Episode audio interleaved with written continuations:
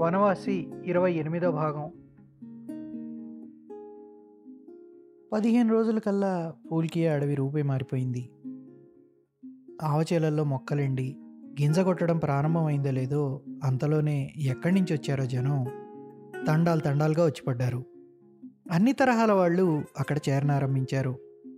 పూర్ణియా ముంగేర్ చాప్రారి మొదలైన స్థలాల నుంచి మార్వాడీలు తక్కెళ్ళు కాటాలు బస్తాలు తీసుకొని వచ్చారు సరుగ్గొండానికి వారి వెంట కూలీలు బండవాళ్ళు వచ్చారు. మిఠాయి చేసేవాళ్ళు వచ్చి కొమ్మలు రెమ్మలు విరిచి వాటితోనే గుడిసెలేసుకుని మిఠాయి దుకాణాలు తెరిచి పూరి కచోరీ లడ్డు కలకంద మొదలైనవి విరివిగా అమ్మడం మొదలుపెట్టారు. మూటల వాళ్ళు రకరకాల సరుకులు చౌకైనవి మెరుపుతో కంటికి నదరగా కనబడేవి. గాజు సామాన్లు బొమ్మలు సిగరెట్లు చీటీ గుడ్డలు సబ్బులు మొదలైనవి అమ్ముతున్నారు. తమాషాలు చూపి డబ్బు సంపాదించేవాళ్ళు అనేకులు వచ్చారు నాట్యం చూపించేవాళ్ళు సీతారాముల పటాలు పెట్టి పూజలు చేసేవాళ్ళు హనుమాన్జీ పటానికి సింధూరం బులిమి అవి చేత పట్టుకొని తిరుగుతూ ఇతరుల చేత ప్రమాణాలు చేయించే పండాలు వచ్చారు ఈ రోజుల్లోనే అందరికీ ఇక్కడ ఏవో రెండు పైసలు దొరుకుతాయి. ఆ ఏడు పూల్కి అరణ్యం నిర్జనంగా దట్టంగా గుర్రం మీద విహారం వెళ్ళడానికే భయం వేస్తూ ఉండేది. ఈ ఏడు చూస్తే ఆనందోల్లాసాలతో నానా జనసంకుల రవంతో నిండిపోయి ఆశ్చర్యకరంగా ఉంది.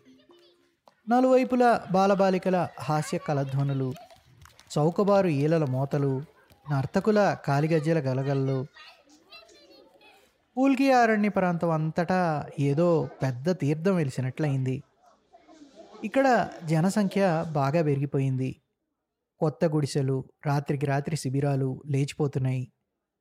ఇళ్ళు కట్టుకోవాలంటే ఈ దేశంలో అంత ఖర్చు ఉండదు అడవిలో అంతులేని రెల్లు పొద కావలసినంత కర్ర చెట్టు మొదళ్ళు. ఈ ప్రాంతంలో రెల్లు నారదీసి బలమైన తాడు పేరగలరు. ఇక పైన వారి దేహ పరిశ్రమ ఉండనే ఉంది. పూల్కియా తహసీల్దార్ వచ్చి చెప్పాడు వీళ్ళందరూ బయట నుంచి వచ్చిన జనం. ఇక్కడంతా రోజువారీ డబ్బు సంపాదించుకోవడానికి వచ్చిన వాళ్ళు వీళ్ళందరి దగ్గర జమీందారికి శిస్తు వసూలు చేయాల్సి ఉంటుంది అని. తమరు యథాప్రకారం కచేరీ పెట్టండి. మేము ఒక్కొక్కరినే తీసుకొచ్చి మీ ఎదుట హాజరు పెడతాం. తలకింత అని వాళ్ళు చెల్లించవలసిన లెక్క నిర్ణయించండి అన్నాడు. దీనివల్ల రకరకాల జనాన్ని చూసే అవకాశం లభించింది.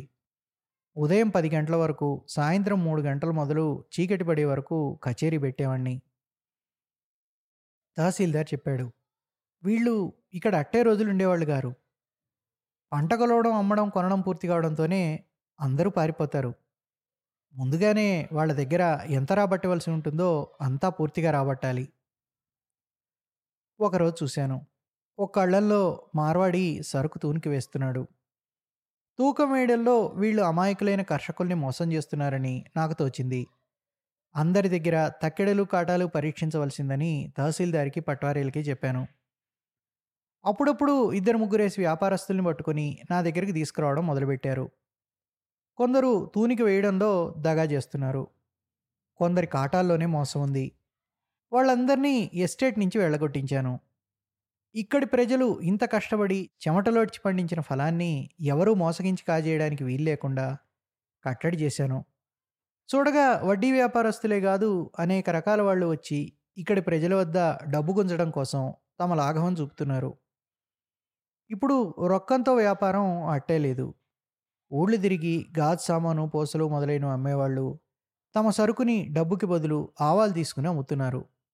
ఈ పద్ధతిలో వాళ్ళు అమ్మే సరుకు విలువకి అనేక రెట్లు విలువ గల ఆవాలు సంపాదిస్తున్నారు. ముఖ్యంగా యువతుల దగ్గర ఎక్కువ రాబడతారు. ఇక్కడి పడుచులు బొత్తిగా అమాయకలు. పురుషులు కూడా తెలివైన వాళ్ళు గారు. విదేశీ సిగరెట్లు కొంటారు. వంట తాలూకు డబ్బు చేతిలో పడితే చాలు వీళ్ళందరికీ మతిపోతుంది. యువతులు రంగురంగుల చీరలు ఎనామిల్ పాత్రలు మిఠాయి దుకాణాల్లో మిఠాయి పొట్లాలు లడ్డూలు కచోరీలు కొంటారు. ఆట చూసి పాట విని డబ్బులు విసిరేస్తారు. ఆ పైన శ్రీరాముడు హనుమాన్జీల పటాలకు మొక్కి డబ్బులు ఇస్తారు పూజలు చేయిస్తారు. ఇవిగాక జమీందార్ శిస్తు వడ్డీ వ్యాపారుల బాకీలు పహారాదారులు అమీన్లు వారి మామూళ్ళు ఉన్నాయి.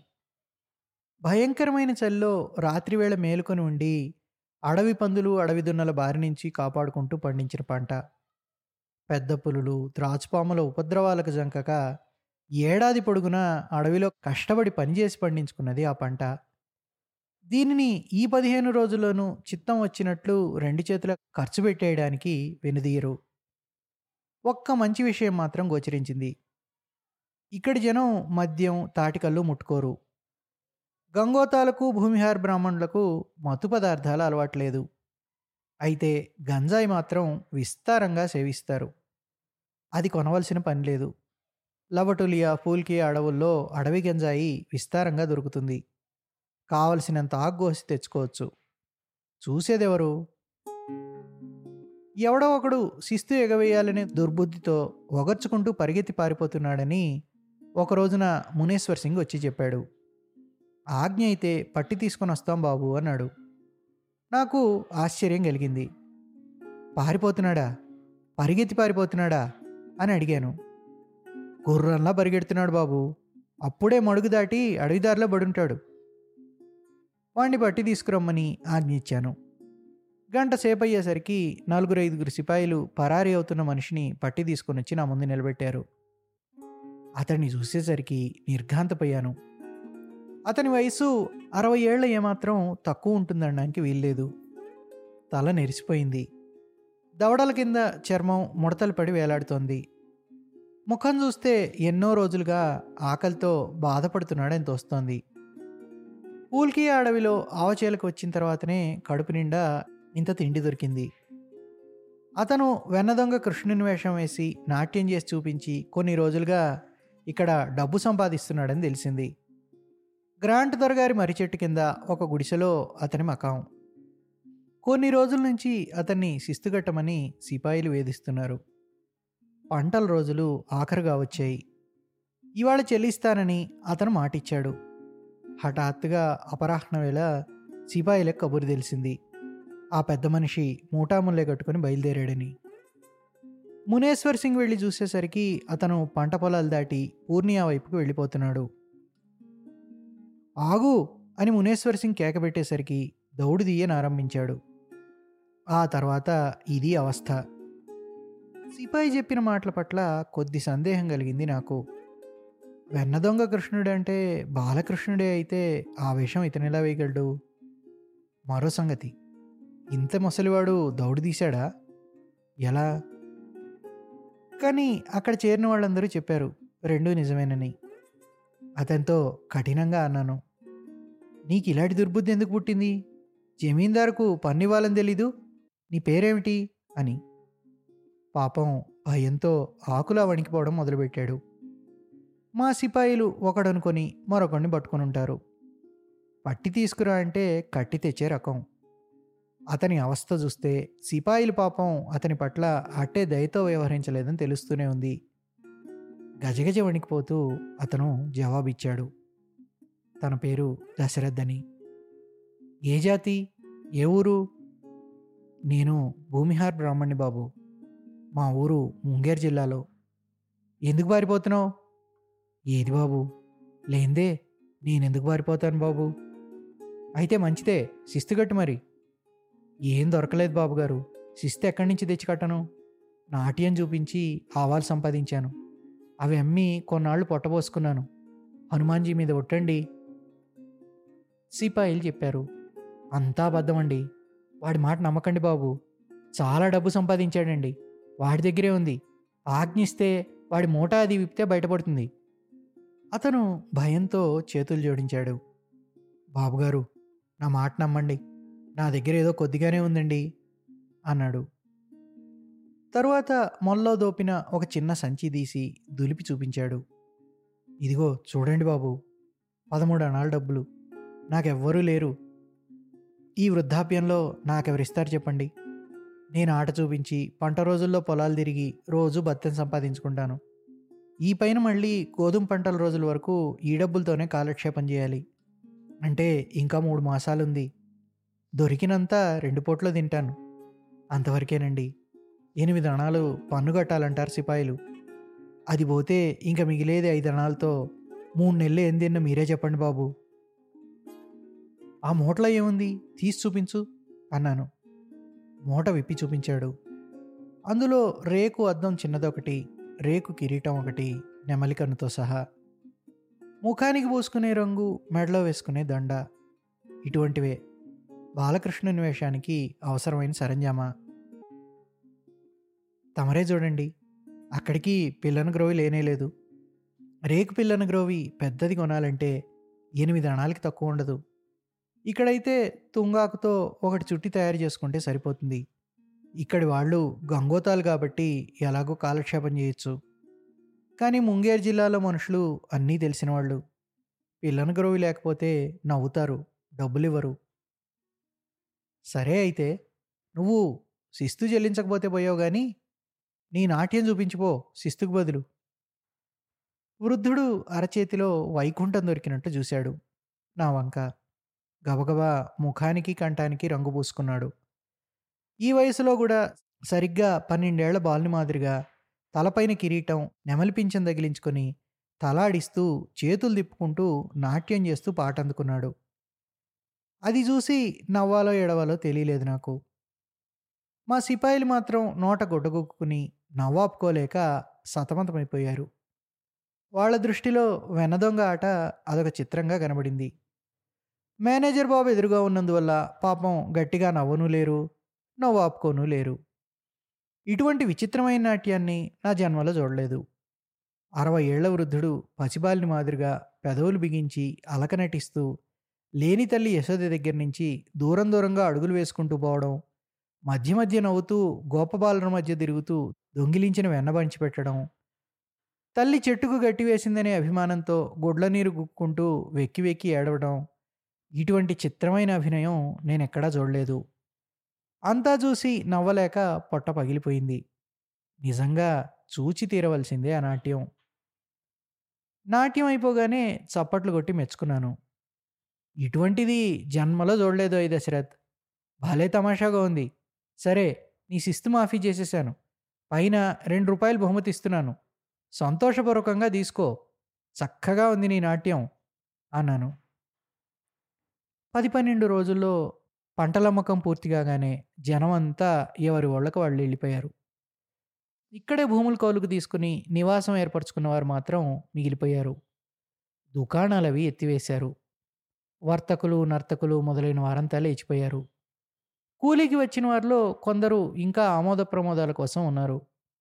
ఇంకా వారు కూడా మూటాముళ్ళ సర్దుకోవడం మొదలుపెట్టారు.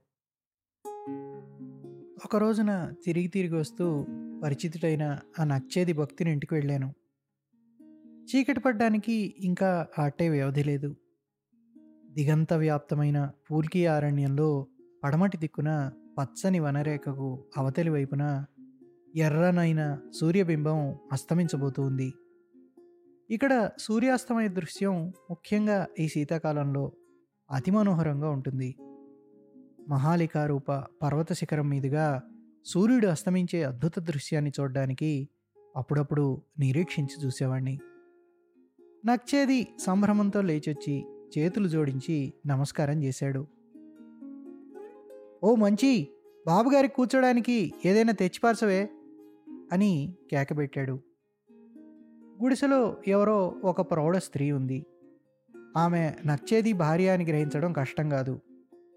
ఆమె బహుశా బయటి పనులన్నీ అంటే కట్టెలు కొట్టడం కొమ్మలు నరకడం దూరాన భీమ్దాస్ నుంచి బావిలో నీళ్ళు తీసుకురావటం మొదలైనవన్నీ చేస్తూ ఉండుంటుంది. మంచి అంటే యువతి. అడవి ఏనుగుల సంగతి చెప్పిన ఆమె. తుంగచాప ఒకటి తెచ్చిపరిచింది. ఆమె దక్షిణ బీహార్లో పల్లె ప్రాంతాల వారి మాదిరిగా ఒక ఇంపైన యాసతో తలాడిస్తూ నవ్వుతూ మాట్లాడుతుంది. ఏం బాబు అడవిలో తిరణాళ్ళు ఎలా ఉంది? నేను చెప్పలేదా? ఆటలు పాటలు తమాషాలు ఎన్నెన్నో ఉంటాయని? ఎన్నెన్ని వచ్చినాయో చూసారా మరి? చాలా రోజులైంది బాబుగారు వచ్చి. కూర్చోండి మేము త్వరలోనే వెళ్ళిపోతున్నాం. గుడిసె గుమ్మం ముందు సగం ఎండిన గడ్డిపై పరిచిన చాప మీద కూర్చున్నాను. అక్కడకు సరిగా ఎదురుగా సూర్యాస్తమయ దృశ్యం కనబడుతుంది. అడవిలో నల్దిక్కుల నీరండ వ్యాపించింది. వర్ణనాతీతమైన ఏదో గాఢ శాంతి నిస్తబ్దత ఆ విశాల కానన్ ప్రాంతం అంతటా అలుముకున్నాయి. మంచి మాటకి సమాధానం ఇవ్వడంలో జాప్యమైంది. ఆమె మళ్ళీ ఇంకోటేమో ప్రశ్నించింది. కానీ ఆమె చకచక చెప్పే మాటలు నాకు తలకెక్కలేదు. ఏమడిగిందో తెలియక నేనే ఇంకొక ప్రశ్న వేసి మరిపించాలనే ఉద్దేశంతో ఇలా అన్నాను. అయితే రేపే వెళ్ళిపోతున్నారా? అవును బాబు. ఎక్కడికి వెళ్తారు? పూర్ణియా కిషన్ గంజ్ల వైపు వెళ్తామండి. ఆ తర్వాత మళ్ళీ ఆమె మాట్లాడింది. ఆటలు తమాషాలు ఎలా ఉన్నాయి బాబు? ఈ మాట ఎంత చక్కగా పాడేవాళ్ళు వచ్చారండి ఒక రోజున జోలాటులాలో ఒకడు పెద్ద చెట్టు కింద నోటితో మధ్యలు వాయించాడండి. మీరు విన్నారా? ఎంత బాగుందనుకున్నారు? బొత్తిగా వయసు రాని బాలిక మాదిరిగా మంచికి ఆటలు తమాషాలు అంటే ఆసక్తి ఎక్కువలా ఉంది. ఈసారి ఎన్ని రకాల వినోదాలు ఎన్నెన్ని చూసిందో మహా ఉత్సాహంతో సంతోషం ఉట్టిపడుతూ వర్ణిస్తూ కూర్చుంది. నచ్చేది అన్నాడు. కాదే బాబుగారు కలకత్తాలో ఉండేవారు. నీకంటే ఎక్కువే చూశారు. దీనికి ఇవన్నీ అంటే ఎంతో మనసు బాబు గారు దీనికోసమే ఇన్నాళ్ళు ఉండిపోయాం. వల్ల కాదు ఇంకా ఉందాం ఉంటుంది తమాషాలు అవి అన్నీ ఆఖరి దాకా చూసి మరీ వెడదాం ఉంటుంది బొత్తిగా చిన్నతనం బాబు ఇంకా. నచ్చేదికి మంచి ఏమవుతుందో ఇన్నాళ్ళు అడగలేదు. అతని కూతురు అయి ఉంటుందని ఊహించాను. ఇప్పుడు అతని మాట విన్నాక ఇంకా సందేహం మిగల్లేదు. నీ కూతురి పెళ్ళి ఎక్కడ చేసావు అని అడిగాను. నచ్చేది విస్తుపోయాడు. నా కూతురా? నా కూతురు ఎక్కడిది బాబు? అన్నాడు. అదేమిటి? ఈ మంచి నీ కూతురు కాదు? ఈ మాట వినగానే అక్కడే కిలకిలా నవ్వేసింది మంచి. నచ్చేది భార్య కూడా కొంగు నోటకొక్కుని గుడిసెలోకి వెళ్ళిపోయింది. నచ్చేది ఎంతో అవమానం పొందినట్లు అభిమానం ఉట్టిపడే స్వరంతో ఊతిరేమిటి బాబు అది నా రెండో పెళ్ళాం అన్నాడు. ఓ! ఆ తరువాత కొంతసేపు అందరం మౌనంగా ఉండిపోయాం. నాకింకా ఏం మాట్లాడాలో బోధపడలేదు. మంచి ఏంది మంట ముట్టిస్తాను ఇంకా అబ్బా! చలి ఎక్కువగా ఉంది అని. సూర్యుడు అస్తమించడంతోనే హిమాలయ పర్వతం దిగివచ్చినట్టుంటుంది. సూర్యాస్తమయం వల్ల తూర్పులో ఆకాశం దిగువ భాగం అంతా ఎర్రనైంది పైన నీలాకాశం. గుడిసెకు కొద్ది దూరంలో రెడ్లు దుబ్బులకు మంచి నిప్పు ముట్టించింది. పది పన్నెండు అడుగుల దాకా పెరిగిన గడ్డి బగబగా మండనారంభించింది మేమందరం మంటకు దగ్గరగా వెళ్ళి కూర్చున్నాం. నచ్చేది అన్నాడు. బాబుగారు దీనికి ఇంకా చిన్నతనం పోలేదండి. అవి ఇవి అన్నీ కొనడం అంటే దీనికి మహా సరదా మొత్తం మీద ఈసారి ఎనిమిది పది మణుగుల ఆవాలు కూలీ దొరికిందండి. అందులో మూడు మణుగులు ఖర్చు చేసేసిందండి. అవి ఇవి కొని. నేను అక్కడికి చెప్తూనే ఉన్నాను. చెమటోడ్చి సంపాదించిన గింజలు అవి ఖర్చు పెట్టేసి ఇలాంటివన్నీ ఎందుకు కొంటావు అని. అయితే ఏ? చిన్నతనం. మాట వెందు ఏడుస్తుంది. కళ్ళనీళ్ళు ఎట్టుకుంటుంది. సరే కొనుక్కోవే అంటాను. ముసలి మొగుడు పడుచు పెళ్ళాం. ఆమె కాదంటే ఇంకేమైనా ఉందా? అనుకున్నాను మనసులో. మంచి అందుకుంది. ఏ? ఎందుకని? నేను చెప్పలా? గోధుమ కోతలప్పుడు తిరణాల్లో మరేం కొనలే అని చెప్పలా? మంచి మంచి సరుకులు చవకగా దొరికాయి కదా అని. నచ్చేదికి కోపం వచ్చింది. చవక వెర్రిమొహం వెర్రిమొహం దొరికింది కదా అని మోసం చేసేశారు. దుకాణాల వాళ్ళందరూ. చవకట. ఐదు సేర్లు అవాలు పోసి ఒక్క దువ్వెన కొన్నది బాబుగారు ఆ ఏడు. ఆగండి బాబుగారు సరుకు తీసుకొచ్చి చూపిస్తాను. మీరే చూసి చెప్పండి. చవక అవునో కాదో? మాట పూర్తి చేయకుండానే ఆమె గుడిసెలోకి దారితీసింది పల్సని రెలు ఈనెలతో అల్లిన మూత బుట్ట ఒకటి చేత పట్టుకొని క్షణంలో వచ్చింది. మూత తీసి బుట్టలో నుంచి సరుకులు ఒక్కొక్కటే తీసి నా ముందు పరచడం మొదలుపెట్టింది. ఇదిగో చూడండి ఇదేమో పెద్దది చిక్కు దువ్వెన ఇంత పెద్ద దువ్వెన దొరుకుతుందా? చెప్పండి చూడండి ఎంత చక్కని రంగో. భలే బాగుంది కాదు. మరి ఇదిగో ఇది చూడండి ఇదో సబ్బు దీని వాసన చూడండి. దీనికేమో ఐదు సేర్లు ధర కట్టాడండి. చవక అవునో కాదో చెప్పండి ఇప్పుడు. చవక ఎలా అనుకోవడం? అటువంటి సబ్బు కలకత్తాలో అనాకంటే ఎక్కువ ఉండదు. ఐదు సేర్ల ఆవాల ధర ఎంత కాదన్నా ఏడనాలన్నరకి తక్కువ ఉండదు. అమాయకురాలు. ఈమెకి వస్తువుల విలువ అసలు తెలీదు. వీళ్ళని మోసం చేయడంలో ఆశ్చర్యం లేదు. మంచి ఇంకా అనేక వస్తువులు తీసి చూపింది. పరమ సంతోషంతో ఒకసారి ఇది తీసి చూపను ఒకసారి అది తీసి చూపను. తలపిన్ను నకిలీ రాయి ఉంగరం పింగాణి బొమ్మ చిన్న ఎనామిల్ ప్లేటు ఎర్రని ఎరుపు రిబ్బన్లు. ఇవే వస్తువులన్నీ. చూస్తే ఆడపిల్లలకు ప్రేమైన వస్తుజాలం అన్ని దేశాల్లోనూ అన్ని సమాజాల్లోనూ ఒకే తీరులో ఉంటాయనిపించింది. వనవాసి అయిన ఈ యువతికి సుశిక్షితురాలైన నాగరిక యువతికి తేడా అట్టే లేదు. వస్తు సామాగ్రి సేకరించడం అధికారం చెలాయించడం ఈ ప్రవృత్తి ఉభయులకు సహజంగా అబ్బిందే. ముసలి నచ్చేది కోపగిస్తే మాత్రం ఏమవుతుంది? కానీ అన్నిటికంటే మంచిదైన ఒక వస్తువు ఆఖరణ చూపిస్తాను అంటూ మంచి దాచిపెట్టింది. అంతా అయిన తర్వాత ఈ మాటు ఆనందం పొంగిరాగా సగర్వంగా సవిలాసంగా ఈ ఆఖరు వస్తువుని పైకి తీసి నా ఎదుటనే కంఠంలో ధరించి నిలబడింది. అది పసుపచ్చ నీలం రంగుల పూసల పేరు. నిజంగా ఆమె ముఖంలో ఎంత ఆనందం ఎంత గర్వం ఎంత అందమైన దరహాసం కనబడ్డాయని. సభ్యశిక్షిత సోదరీమణుల మాదిరిగా మనోభావాలను గోప్యంగా ఉంచుకోవడం ఆమె నేర్వలేదు. నిర్వ్యాజము అకలంకము అయిన సహజ నారీ హృదయం ఈ క్షుద్రవస్తు సంపార్జన ఉత్సాహం వల్ల ఆనంద తరంగాల్లో తేలి పైకి వచ్చి నాకు సాక్షాత్కారమైంది. ఇంత స్వచ్ఛంగా నారీ హృదయాన్ని చూసే అదృష్టం మన నాగరిక సమాజంలో లభించదు. ఇప్పుడు చెప్పండి ఎలా ఉంది? భలే! ఎంతో చక్కగా ఉంది. మరి దీని ధర ఎంత ఉంటుందో చెప్పుకోండి చూస్తా. కలకత్తాలో మీరు ఇలాంటి వేసుకుంటారా? కలకత్తాలో నేనెన్నడూ పూసల దండ వేసుకోలేదు. మా వాళ్ళెవరూ వేసుకోరు. అయినా దీని ధర మహా ఎక్కువ ఉంటే ఆరణాలకు కూడా మించదు అనిపించింది. ఎంతకి తీసుకున్నావు చెప్పు.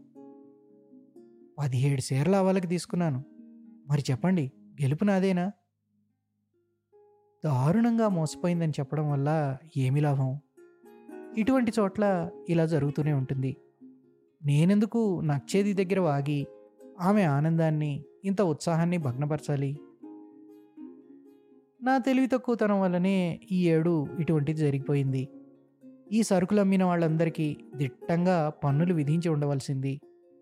కానీ నేను ఇక్కడ కొత్తవాణ్ణి. ఈ దేశం వ్యవహారం నాకెలా తెలుస్తుంది?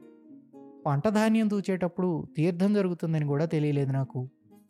ఏమైనా సరే ఇటువంటిది వచ్చే సంవత్సరం జరగనివ్వకుండా ముందే కట్టుదిట్టం చేయాలి.